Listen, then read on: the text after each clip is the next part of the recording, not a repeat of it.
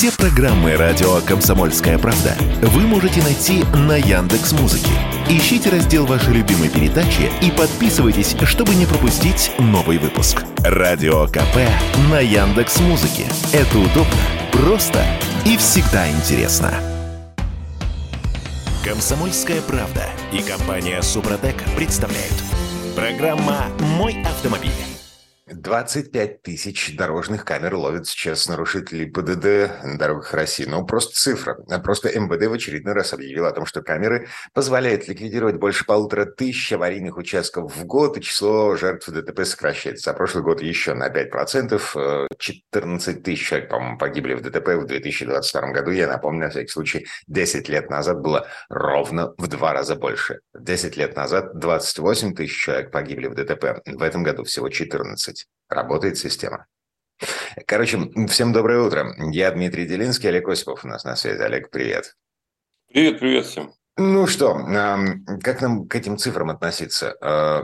Вроде как, с одной стороны, в госавтоинспекции говорят, что камер слишком много, и надо с этим что-то делать, нужно проводить ревизию, вводить какие-то правила ГОСТы по их установке. С другой стороны, вон МВД с какой гордостью сообщает, камеры работают, э, число жертв снижается. Ну, камеры где густо, где пусто, это на самом деле так. А мы прекрасно знаем, что в Татарстане лучше не ездить вовсе, потому что там камера на камере стоит.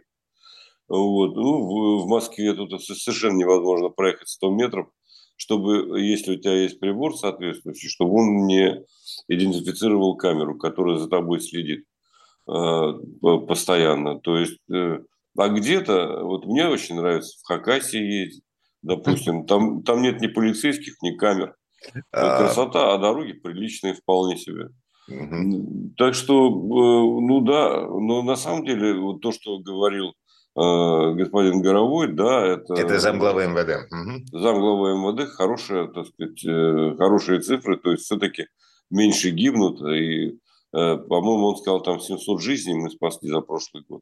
Угу. Это хорошие цифры, это очень здорово, что так и есть. Но мне кажется, что почему камер много и почему ГИБДД говорит, что их много. Потому что на самом деле главная функция вовсе не в безопасности, мы с вами знаем, а в пополнении бюджета региональных, местных. А, вот и все. И от этого все и э, происходит. То есть, с одной стороны, они помогают бороться с э, аварийностью, понижать ее уровень на дорогах в целом по России. А с другой стороны, э, они раздражают, потому что слишком много. И ловушки, те, о которых говорил тот же так сказать, начальник ГИБДД Черников, они никуда не делись на дорогу, к сожалению.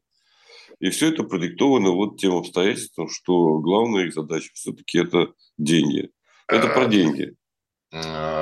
Я до сих пор, вот честно говоря, удивляюсь. Э, Сичи на берегу не вы э, у себя в Петербурге. А я удивляюсь тому, как эм, наши власти в других регионах, в Москве, в Татарстане, в других крупных городах э, отдали все это хозяйство еще и на аутсорс. То есть это все превратилось в бизнес, вполне конкретный бизнес.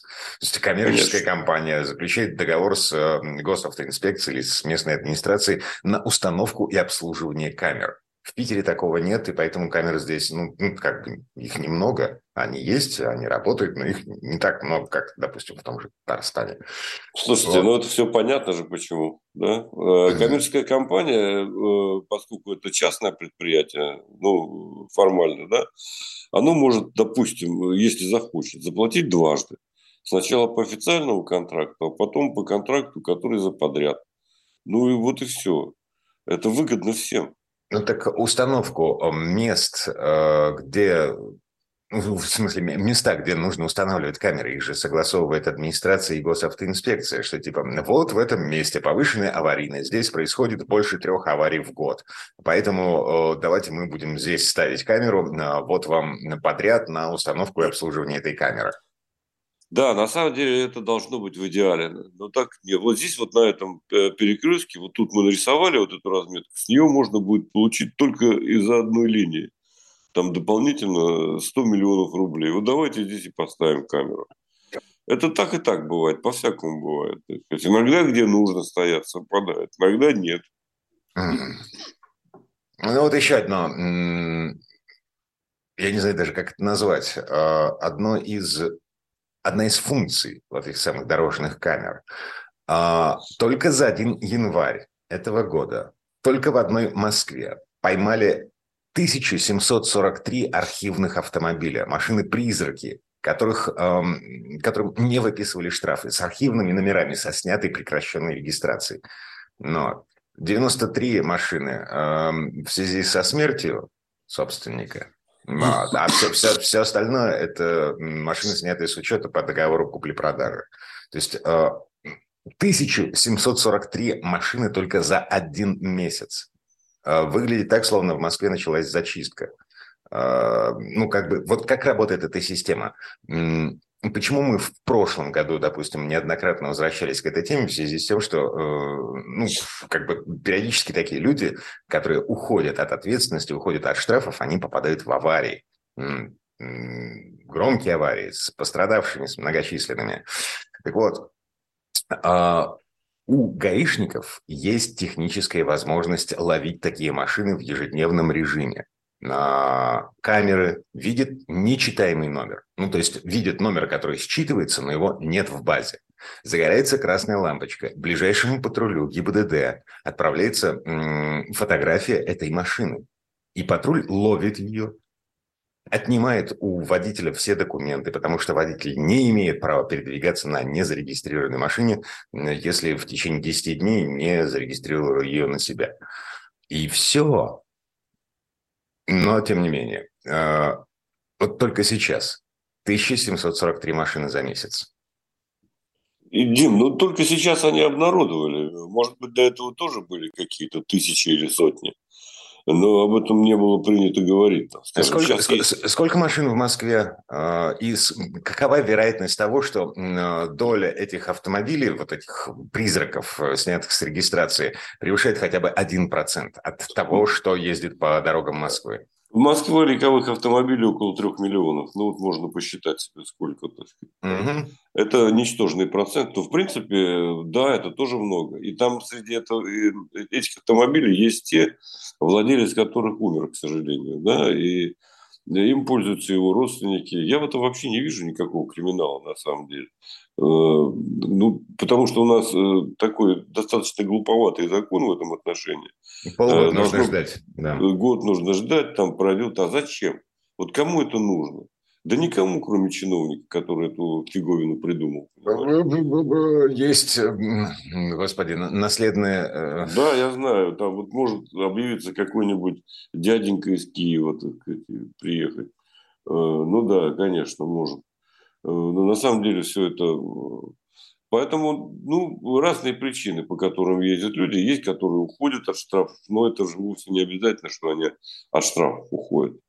Это может быть и вот по таким чисто житейским причинам. Я понимаю, но по таким но чисто принцип... житейским причинам на ничтожное количество. Еще раз повторю, э, есть статистика. 80, а нет, 93 машины в связи со смертью собственника, 1700 а эм, в связи с договором купли-продажи. Ну, как бы, мы понимаем, ну, да, зачем, зачем эти люди не ставят машину на учет в большинстве своем. Вот. А, Согласен, зачем... с этим надо бороться. Это здорово, я э, приветствую. Что еще сказать? Ну, так это, да. э, это зачистка? Э, эта история активизировалась или нет? Я не понимаю. Да мне кажется, что она как шла, так идет. Вот они обратили на это внимание. Помните, у нас э, время от времени происходят такие вещи. Операция «Автобус». Uh-huh. А здесь операция «Незарегистрированный автомобиль». Левое uh-huh. авто. Там, ну, наверное, операция какая-то прошла, вот они сообщили результаты. Хорошо. А потом будет э, вечная и бесконечная тонировка. Операция uh-huh. «Тонировка», рейд. А, кстати, в Москве поймали мужика, который затонировался на 90%, на 95%. То есть вообще наглухо. На светопропускная да, способность. Сейчас я, погодите, посмотрю, где-то у меня это записано. Да, 95%. 5% света проходило через его лобовое стекло. Он идиот, ну что тут скажешь? А, ну, есть такие люди, они неадекватные. Э, понятно, где они должны находиться. Так, ну, что тут поделаешь. Угу. Кстати, не написано, на какой машине он ездил. Есть у меня такое подозрение, что это одна... Немецкая... Я вообще не очень верю, что можно ездить на машине с 95% тонировкой. Тем более, если лобовое стекло. Это очень странно. Ну, да. Угу. А... Наверное, есть такой факт. Жуть, Ч... конечно, берет. Что-то странное, кстати, в этом сообщении. А штраф 500 рублей за управление транспортным средством, не обеспечивающим должной безопасности дорожного движения. И э, штраф этот в суде, и нарушитель пытался оспорить это решение суда, подал жалобу, в которой говорится, что замеры светопропуска проводились в ночное время, и инспектор ГИБДД не мог составить протокол, вынести постановление. Э, ну, если в ночное время, вот это вот мне как-то больше, э, больше интересует. Я что-то не верю в 95% на тренировку, тем более лобового стекла. Вот честное слово, не верю. Mm. Это надо быть действительно сумасшедшим, чтобы это сделать. Слушайте, Ты просто не, не сможешь ездить, но это же ежику ясно. Человек экспериментатор, вот. Э, человек, ну, не ищущий легких путей. Ну, возможно, но все-таки не до такой степени, наверное. Э, хочу надеяться, что у нас мало психов. А, из Перми 14 нам пишет. Здрасте, мужики, лазерная указка хорошо работает против камер. А, ну, ребят, тут... И 30-й. А, а что вы возмущаетесь, что много камер? Если помогает снизить аварийность на дорогах, пусть их будет еще больше. Вот на пусть... этой мысли прервемся э, на рекламную паузу. Комсомольская правда и компания Супротек представляют. Программа «Мой автомобиль». А нам по-прежнему пишет в Алекс Кон в Телеграме пишет, регулируемый пешеходный переход, э, регулируемый в городе за 100 километров, а нет, за 100 метров до него стоит знак 40, между ними камера. Зачем? Это такое в Тюмени. Но ну, всяко бывает. Депутаты ну, Госдумы нашей а, и, собственно, госавтоинспекция, они совместными усилиями пытаются продавить через власть решение о ревизии всех знаков, всей разметки на всех дорогах в нашей стране. Так, чтобы навести хоть какой-то порядок. Вот можно я скажу «Ура»? Да. Потому что ну, это давно пора сделать. Весь вопрос в том, кто будет это проводить. Если будут производить, э, производить вот эту вот ревизию те же самые заинтересованные люди, да, о которых мы уже говорили, вот только что недавно, то, конечно, это не имеет ни малейшего смысла. Это будет просто э, затуманивание э, Э, проблемы на самом деле. Строительство потемкинских деревень, э, я все прекрасно понимаю. Значит, э, по поводу тонировки. А, Владимир Вербин из Белгорода пишет. В Белгороде полно машин, даже с лобовой тонировкой. Среди крутых джипов есть заниженные десятки и приоры. С лобовой тонировкой, но не 95%. Ну, конечно, не 95. Это ненормально абсолютно. Это недопустимо, я согласен здесь с сотрудниками ГИБДД, безусловно. Это очень опасно, что там говорить. А вот что касается, там человек написал лазерная указка против камер помогает, это ерунда, потому что попробуйте э, в Москве все эти камеры лазерной указкой. Да вы только этим и будете заниматься, что ездить, понимаешь? И рано или поздно вас сотрудник остановит за эту самую указку. Угу. В Перми стоп-линии расположены от пешеходного перехода в районе 10 метров, пишет нам 14 из э, Перми. А я вот на самом деле ничего не вижу в этом плохого. Ну, пусть так будет. Ну, почему нет? Зато, смотрите, а, я не знаю, как в Перми, но в Петербурге есть такие перекрестки, в которых, да, действительно стоп-линия расположена на большом расстоянии от пешеходного перехода, но при этом а, между пешеходным переходом и стоп-линией есть прерывистая. Вот эта осевая полоса, она прерывистая. То есть перед пешеходным переходом ты можешь развернуться на свой зеленый. Слушай, вот это вот, я сейчас пытаюсь себе представить эту ситуацию, и мне сложно это сделать, честно скажу. Угу. Мне кажется, что... То есть ты, тоже... тебе не, не нужно выезжать на перекресток для того, чтобы развернуться. Вот как бы вот такой прикол. Ну, есть такие, да, перекрестки, там отдельная стрелка в таком случае должна быть, иначе это не будет работать. И в Москве такие стрелки есть, на Таганке, например, которую все равно проехать невозможно. Угу. Я считаю, что, э, я не знаю, как в Питере, не могу сказать, давно не ездил, почти год целый. но в Москве это, конечно, приобрело характер, как бы сказать, нездорового отношения к рисованию на дорогах. Скажем так, это вот явно просто сделано так, чтобы ловить тебя как можно чаще. Эм, ладно, давайте отвлечемся от разметки. Эм, у нас тут есть еще пара любопытных цифр, ну, как бы характеризующих то, в каком мире мы живем.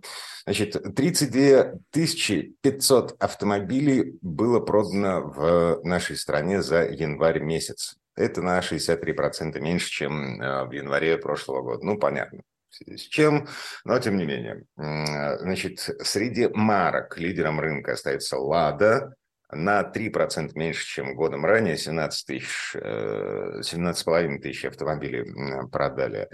А на втором месте Хавал, единственный автозавод, иностранный автозавод, который продолжал выпуск машин нашей стране все это время. И на третьем месте Джили. Это еще нет данных по Черри. Черри, э, собственно, как и BMW и Mercedes, э, предоставляет квартальную статистику, не помесячную. Ну и что, делаем вывод. Значит, Лада и китайцы. Собственно, все, что у нас осталось. А делаем вывод простой. Мы люди небогатые, скажем так. И немного обеднели за прошлый год, поэтому покупали меньше. Вот главная причина. Насчет небогатства. Еще раз повторяюсь, не устану повторяться, неоднократно уже высказывал эту мысль. Окей, вы загружаете автозаводы машинами. Вы привозите всевозможных китайцев, вы их эм, э, как бы переодеваете, у вас там шильдик новый, э, все дела. Но... Из Китая. Да, если вы продаете эту машину за 2 миллиона рублей, пытаетесь ее продать. Но на какие объемы продаж вы рассчитываете? Ребята, «Москвич», э, РРЦ, Лям 950, по-моему, минимальная комплектация на палке. А в автосалонах э, лям 970. Кто его будет покупать за такие деньги? Ну, ну, находятся люди, кто-то покупает на самом деле, выбора нет, э, вернее, он ограничен весьма. Э, это, конечно, не это безобразие, то, что происходит на рынке, вне всякого сомнения. Я-то, честно сказать, надеялся, что он до конца прошлого года уже устаканится, и в смысле цен тоже. Да ничего подобного. Жадность, как э, говорил поэт Михалков в свое время, когда у кассы стоял в издательстве «Правда». Ну вот если вы сейчас возьмете, может быть, завтра придете, ну, другим не достанется. Нет, я возьму сейчас. Почему? Жадность. А, насчет жадности. Вот. Я тут видел цифры. Э, короче, я не настоящий сварщик. Вот я не знаю, как устроен рынок вот этих комплектующих, из которых в итоге собирают э, Ладу Гранту, например. Но есть мнение, вполне себе авторитетное, что нынешняя гранта стоит и столько, именно столько, сколько э, за нее просят, из-за того, что поставщики всевозможных резиночек, подшипников, вот, сейчас почувствовали, что вот оно настало наше время. Мы монополисты. Мы можем выкручивать яйца автовазу до такой степени, что... Да. Ну вот, у них других вариантов нет. Ну что значит нет других вариантов? Вообще, Дима, на самом деле тема очень важная, очень интересная. И она имеет отношение к глобальным проблемам. То есть я имею в виду вот что. Что авто... давно, я уже об этом говорил миллион раз, да, что нет э, национального автопрома, есть глобальный автопром есть распределение труда, распределение продуктов. Вот мы столкнулись с тем, что нам отказались поставлять множество компонентов. Из пяти тысяч, допустим, четыре, да, из пяти тысяч компонентов, из которых стоит автомобиль, четыре мы решились. Конечно, можно наладить э, внутри там часть, во всяком случае, э, выпуск часть, части продукции, да, части компонентов. Но он будет стоить как чугунный мост в Питере, понимаешь? Это любой компонент. Потому что там, когда ты выпускаешь в миллиардах э, вот те же резиночки э, штук, то у тебя себестоимость, естественно, ниже. И поэтому ты конкурентоспособен на рынке. Здесь, когда у тебя тысячи всего лишь, не миллиарды, не миллионы, а тысячи, ты будешь неизбежно больше затрачивать, у тебя расходы на труд, так далее, так далее, так далее. Поэтому это будет стоить в разы дороже, в десятки раз дороже.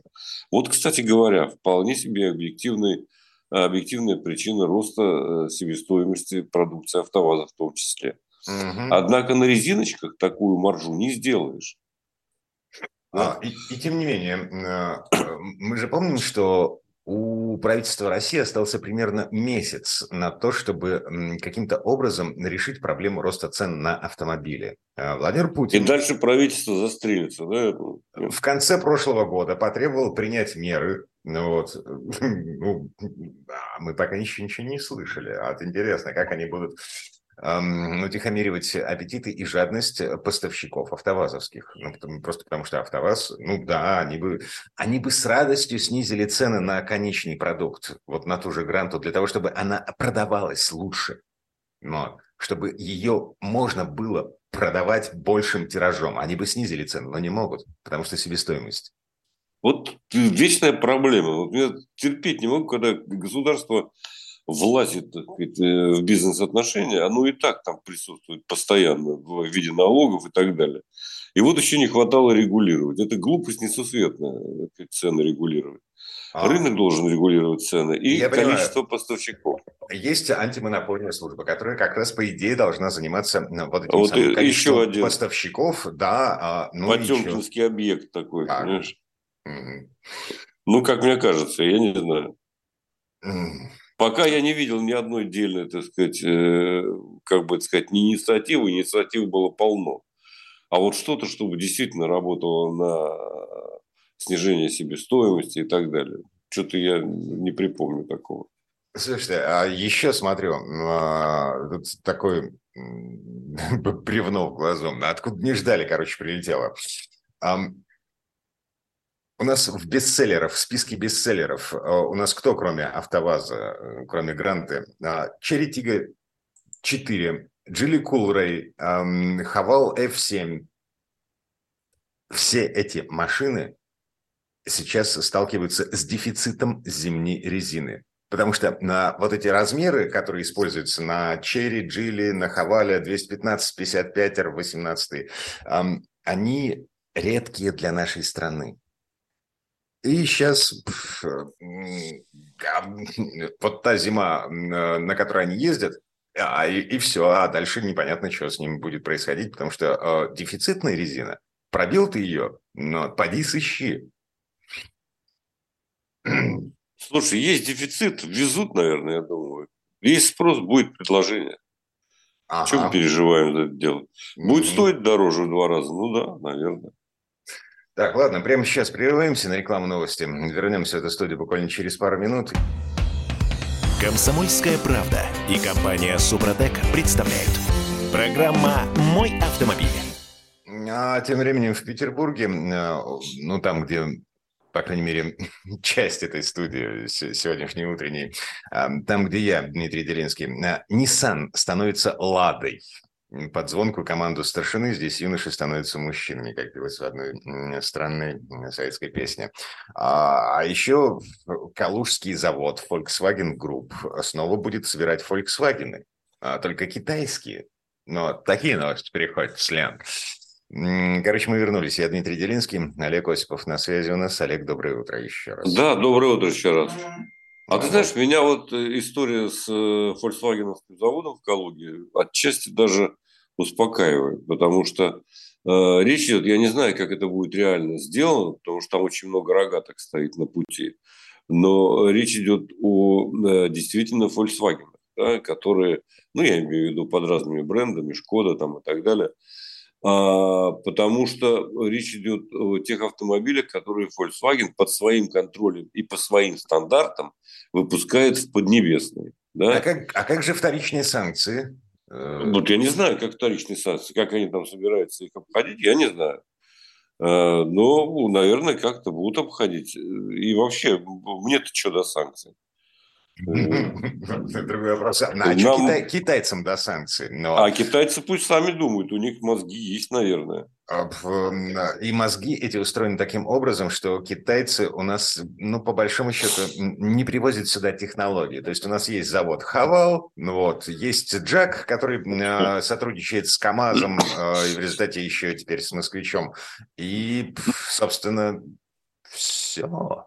А, да, еще э, это Черри отдает э, в Калининград производство какого-то своего суббренда Кая, по-моему, называется, да? Да, но это тоже, э, неважно, как он назывался. А дело в том, что это маленькое, так сказать, ну, как бы не повод для того, чтобы санкций не было, это не передача технологий. То, что вы же ввозите продукцию угу. готовую. Да? Я понимаю, что это колеса, двигатели ставят, там бампера прикручивают, бамперы вернее. Но э, все равно это как-то не камильфо, в общем, э, не принято делать, наверное. Ну, как-то будут входить, черт его знает. Если не обойдут, значит, не будет у нас, к сожалению, э, нормальных Volkswagen. А будет что-то такое, построенное по образцу и подобию э, в Китае, собранное здесь. Ну, так на это мы уже ездим давно. Угу. Альмера на батарейках, собранные в Липецкой области. Ну-ну. Слушайте, а, да, это, это вообще, для меня это дикость. Um, вопрос. Я так до сих пор не понимаю, что будут производить на бывшем заводе Nissan.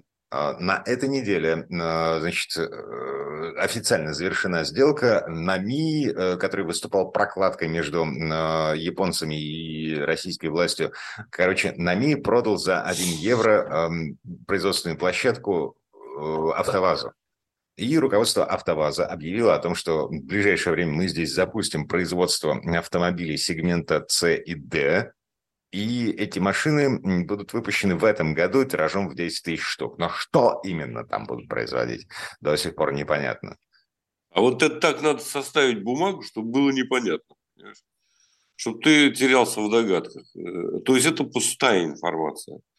Получили за 1 евро, так сказать, ничего себе, между прочим в Питере получить такие площади за 1 евро с оборудованием. Не, ну жилье там в любом случае не построят, как случилось с Москвой и Зилом. Ну, жилье не построить, можно использовать по другому назначению. Тоже а, с Так, хорошо. Фордовская производственная площадка во Всеволожске, по-моему, там деревообрабатывающее производство организовали, по крайней мере, часть площадей сдана в аренду под производство табуреток. А, независимо. Табуретка хорошая вещь, должен тебе заметить. Она не ездит. Она вот, не ездит. В этом проблема. За, это, зато это, на ней можно сидеть. Это не Ford Focus. Вот. Да, это а, правда. А, так, собственно, Ниссановский завод АвтоВАЗ хочет здесь производить кроссовер вот, и большой седан. Который вот не, что, какой не большой седан в какие годы АвтоВАЗ производил? Никакой. Вот. Ну, понятно, со, что речь идет о китайце. О каком-нибудь да. доморощенном, дребезжащем китайце. Ну, понятное дело. А что, в общем, китай, все это у меня китай, Китайцы до, до сих пор доморощенные и дребезжащие? Слушай, давай это самое. Э, я могу, конечно, с удовольствием развить эту тему, но, пожалуй, не буду утомлять э, слушателей э, всеми, так сказать. Но, в принципе, да, до сих пор. Потому что ваш подшипник, который у вас там, или ролик какой-нибудь, он может прослужить сейчас, будет нормально работать, но прослужит в 10 раз меньше, чем нормальные подшипники ролик, которые выпускаются, опять же, теми самыми поставщиками. Неважно откуда. В Уругвае, например, uh-huh. делается, или где-то еще, или в Словении. Вот. Э, Все это, к сожалению, до сих пор ненадежно.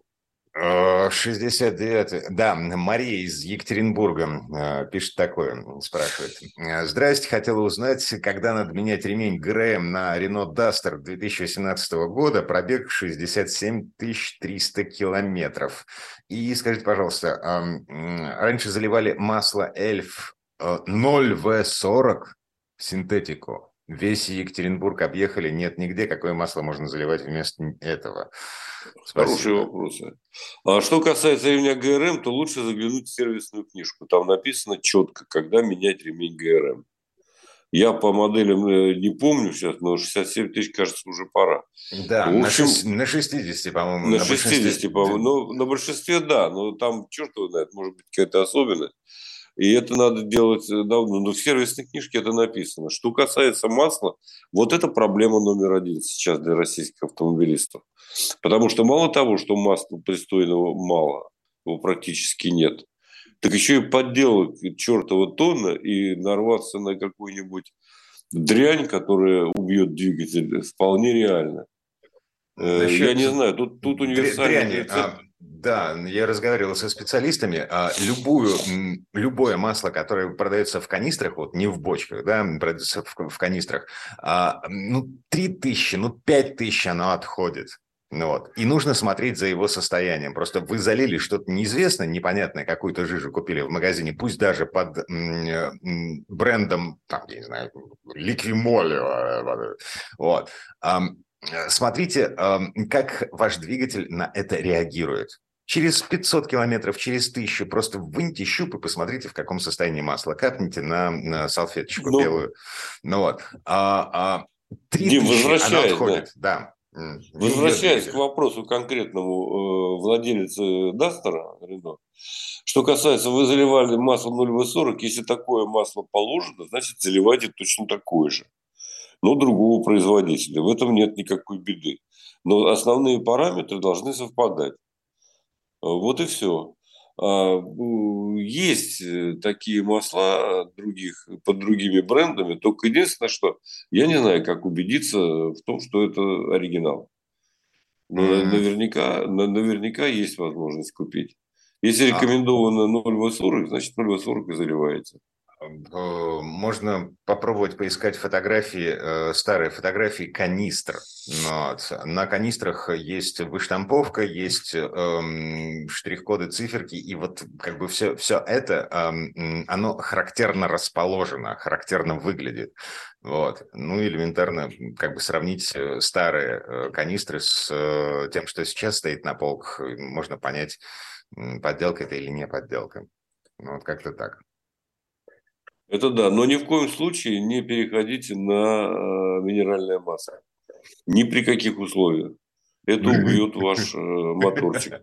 14-й сперме, говорит. В 40-е ездили на подсолнечном, и никто не парился. Ну, так и продолжайте, если у вас есть такая возможность, ради бога. Я думаю, далеко вы не уедете. Угу. На подсолнечном. 40 из Саратова пишет, среди достойных на ПАО полиальфа-лефины, э, СТР и э, N-алкилированные нафталины. И название, вот я, я не знаю, э, я такой марки никогда не видел. Экстрем лубриканс. Экстрем лубриканс. Что это такое? Олег? Понятия не имею. Экстрем лубриканс первый раз слышу. Ну, мало ли, так сказать. Какой-то экстрим, наверное. Угу. Я подозреваю, что это где-то в аптеках продается рядом с презервативами. Возможно, но дело в том, что вот то, что человек знает полиэфиры и так далее, э, это уже хорошо. То есть это действительно характеристики, которые выдают, э, отличают хорошее масло от плохого.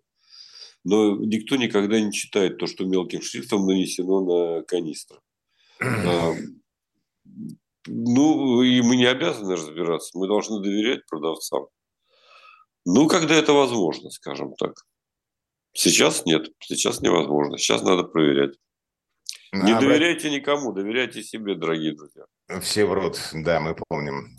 87-й из Челябинска пишет. Обратите внимание на опыт Челябинской области в плане камер. Ловушек нет, аутсорса нет. Э, ну вот как в Питере, такая же история. У нас, представляете, у нас всего одна камера на обочину. Я даже не знаю, где она находится.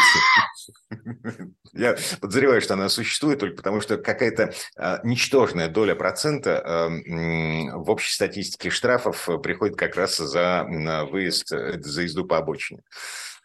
Ну вот, да. Ну, у меня, у меня такое ощущение иногда, я езжу, что в Москве живут одни миллионеры. Вот не хочу нагнетать, но это на самом деле так. Вот еду по МКАДу, вижу по обочечников, так сказать, вот он пилит, вот камера, вон она висит, и она точно снимает, фиксирует. А он едет, и все тебе. Ну, что тут скажешь, так сказать. Видимо, богатый Буратино. Комсомольская правда и компания Супротек представляют. Программа «Мой автомобиль». А это мы вернулись в студию радио «Комсомольская правда». Я Дмитрий Делинский. В этой четверти часа у нас традиционная история от Александра Пикуленко. На этот раз про утилитарность. Всего лет 10-15 назад большинство автомобилей в потоке были седанами. Ну, просто потому, что было довольно четкое разделение. Есть машины для того, чтобы месить грязь, и есть машины для того, чтобы ездить на работу. Это разные автомобили. А теперь что? Каждый второй в потоке задран сантиметров на 5, чтобы заезжать на бордюр. А большой багажник, чтобы возить тещу на дачу и у некоторых еще типа полный привод, чтобы месить снежную кашу в поворотах. Вот здесь нужно напомнить одну тонкость, на которую мало кто обращает внимание. Седаны и кроссоверы а обычно вообще-то создают на одной и той же платформе. По большому счету это один и тот же автомобиль. Да, кроссовер практичнее, форм-фактор, полный привод, возможно, и все дела. Но в некоторых случаях эта штука еще и статуснее. И дороже. В общем, слово Сан Санычу. Предыстория. Да здравствуют кроссоверы! Новый тип автомобиля ворвался в нашу жизнь стремительно, но это событие осталось незамеченным в водовороте будней. Хотя, переиначивая известную реплику про телевидение из фильма «Москва слезам не верит», сегодня можно заявить, скоро не будет ни внедорожников, ни минивенов, а будут одни сплошные кроссоверы. Сейчас кроссовером считают любую самостоятельную модель комфортабельного универсала на легковом шасси с несущим кузовом, большим клиренсом, а иногда и с полным приводом. Как его хорошо определили журналисты, автомобиль, который выглядит как внедорожник, но ездит как легковой автомобиль. Но по своей глубинной сути кроссовер – это машина, созданная для разнообразных городских условий, где они в основном и обитают идет своеобразная эмансипация автомобиля. Компания отказывается от догматичного соблюдения классификации транспортных средств от устаревшей типологии кузовов. Количество дверей, число рядов сидений, силуэт крыши, величина дорожного просвета – эти и другие параметры сегодня смешивают как забористый коктейль на шумной вечеринке. Большинство новинок последних лет – кроссоверы – Означает ли это, что автомобиль обретает новое естество? Это явление можно рассмотреть и в иной плоскости. Странно, что цивилизация в своем стремлении к совершенству так долго не распробовала кроссоверы. Казалось бы, их преимущества очевидны. Из-за профиля и высокого положения кузова садиться внутрь и вылезать из них удобнее, чем из обычных легковых машин. Большой дорожный просвет облегчает жизнь, когда нужно преодолеть буераки по пути к загородному дому или вскарабкаться на неожиданный бордюр. Возвышающая капитанская посадка позволяет лучше видеть происходящее на дороге и вселяет чувство безопасности. Ну а если кроссовер, к тому же и полноприводный, Говоря об эмансипации, вспомним, что этот термин получил широкое распространение в связи с борьбой слабого пола за равные права с мужчинами. И кроссовер – апофеоз этого ни на минуту не ослабляемого противостояния. Именно женская половина первой проявила повышенный интерес к кроссоверам, чем подтолкнула компанию к расширению ассортимента таких моделей. Проголосовав за кроссовер, женщины, можно сказать, решили этим и судьбу мирового автомобилестроения в целом – Выбирая автомобиль, женщины, в отличие от большинства мужчин, руководствуются не только эмоциями, но и практическими соображениями. Принято считать, что наоборот. А достоинства кроссовера нам уже известны. У женщин, в отличие от мужчин, слабее развито пространственное восприятие – доказанная особенность физиологии слабого пола. Сидеть повыше и лучше видеть все вокруг им хочется еще и за меньшего роста. Женщины гораздо внимательнее к возможным опасностям, например, повреждению нижней части автомобиля, а высокий бордюрный камень. Можно назвать это осторожностью, настороженностью, опасливостью, предусмотрительностью, как угодно. В современной английской терминологии этому качеству соответствует термин «риск aversion», Теперь его все чаще учитывают в автомобильных компаниях. Наконец, такое немаловажное преимущество кроссоверов, как вместимость багажника и трансформируемость салона, тоже в первую очередь оценивают женщины. Хотя тут, пожалуй, мужчинам будет за что побороться. Многие модели предлагают своим пассажирам третий ряд сидений. Пусть это места на галерке, в багажнике, и пробираться к ним придется, побеспокоив седаков в среднем ряду. Однако это не сложнее, чем попасть на свои места в кинотеатре после начала сеанса. Зато разом можно увести целую компанию. Все эти качества кроссоверы переняли у внедорожников.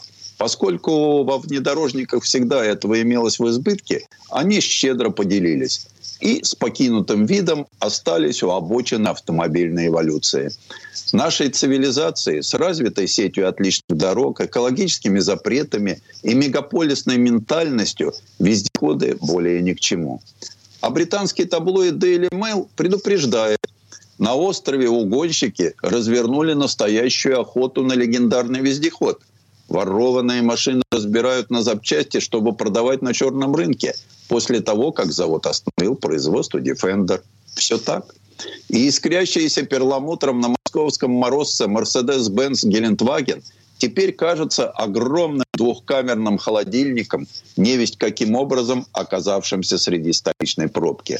А еще, казалось бы, совсем недавно мы восхищались его горделивым ходом и вызывающим рокотом мощного двигателя V8, тюнингованного отделением АМГ – Сегодня АМГ переделывает всю линейку полноприводных Mercedes-Benz спортивные машины. Это позволило поднять продажи некогда небольшой спортлаборатории до рекордных 40 тысяч в год. Коренастая посадка, шины блины на огромных дисках, углепластиковые накладки. Сегодня так модно, но разве это внедорожники? Mercedes-Benz, похоже, оставляет от своей легенды только литеру «Г». Это начальная буква немецкого слова «Гелендваген» то есть внедорожник. Она присутствует в обозначении всех без исключения кроссоверов штутгартской марки. Настоящий Гелендваген, каким мы привыкли его представлять, похоже, сегодня никому, кроме военных, не нужен и окончательно перемещается в разряд развлечений на любителя. Избыточно тяжел, неэкономичен, уступает по ходовым качествам обычным легковушкам. Зачем? По правде, подобные автомобили больше не нужны и военным. Успела смениться тактика боевых действий. Ездовые качества, подчас приближающиеся к уровню спортивных моделей, добавили свежую краску и в образ кроссовера. Совмещение несовместимого стимулировало воображение дизайнера. Таким образом, кроссоверы обрели неожиданные конкурентные преимущества. Так сегодня чрезвычайно популярны кроссоверы с силуэтом купе. Никто не скажет, чего стоило достижение результата инженерам, технологам и испытателям, всем, кто связан с практической стороной воплощения дизайнерских идей. Впрочем, цивилизация выработала безусловный способ выражения затрат. Называется он розничной ценой. Но и тут важно не обогнать внедорожники, несмотря на моду и фавор кроссовер и назван так, поскольку оказался на пересечении всего – моды, вкусов, практичности, требований экологов, достижения науки и техники. Причем это отнюдь не паллиатив, не полумера, как те же универсалы и минивены.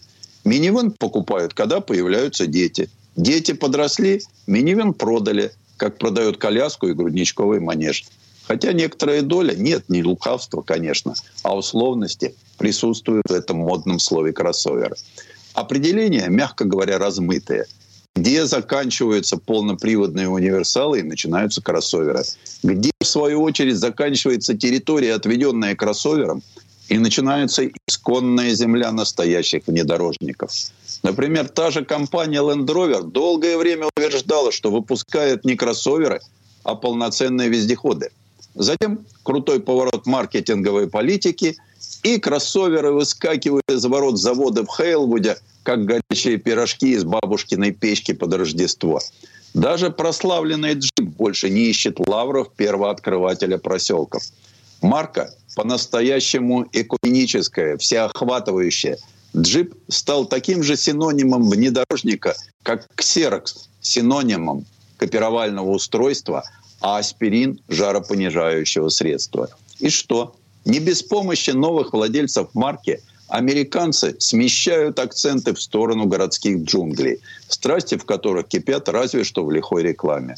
Основные покупатели – горожане. Среда обитания – более-менее ровный асфальт. Основное препятствие – бордюрный камень.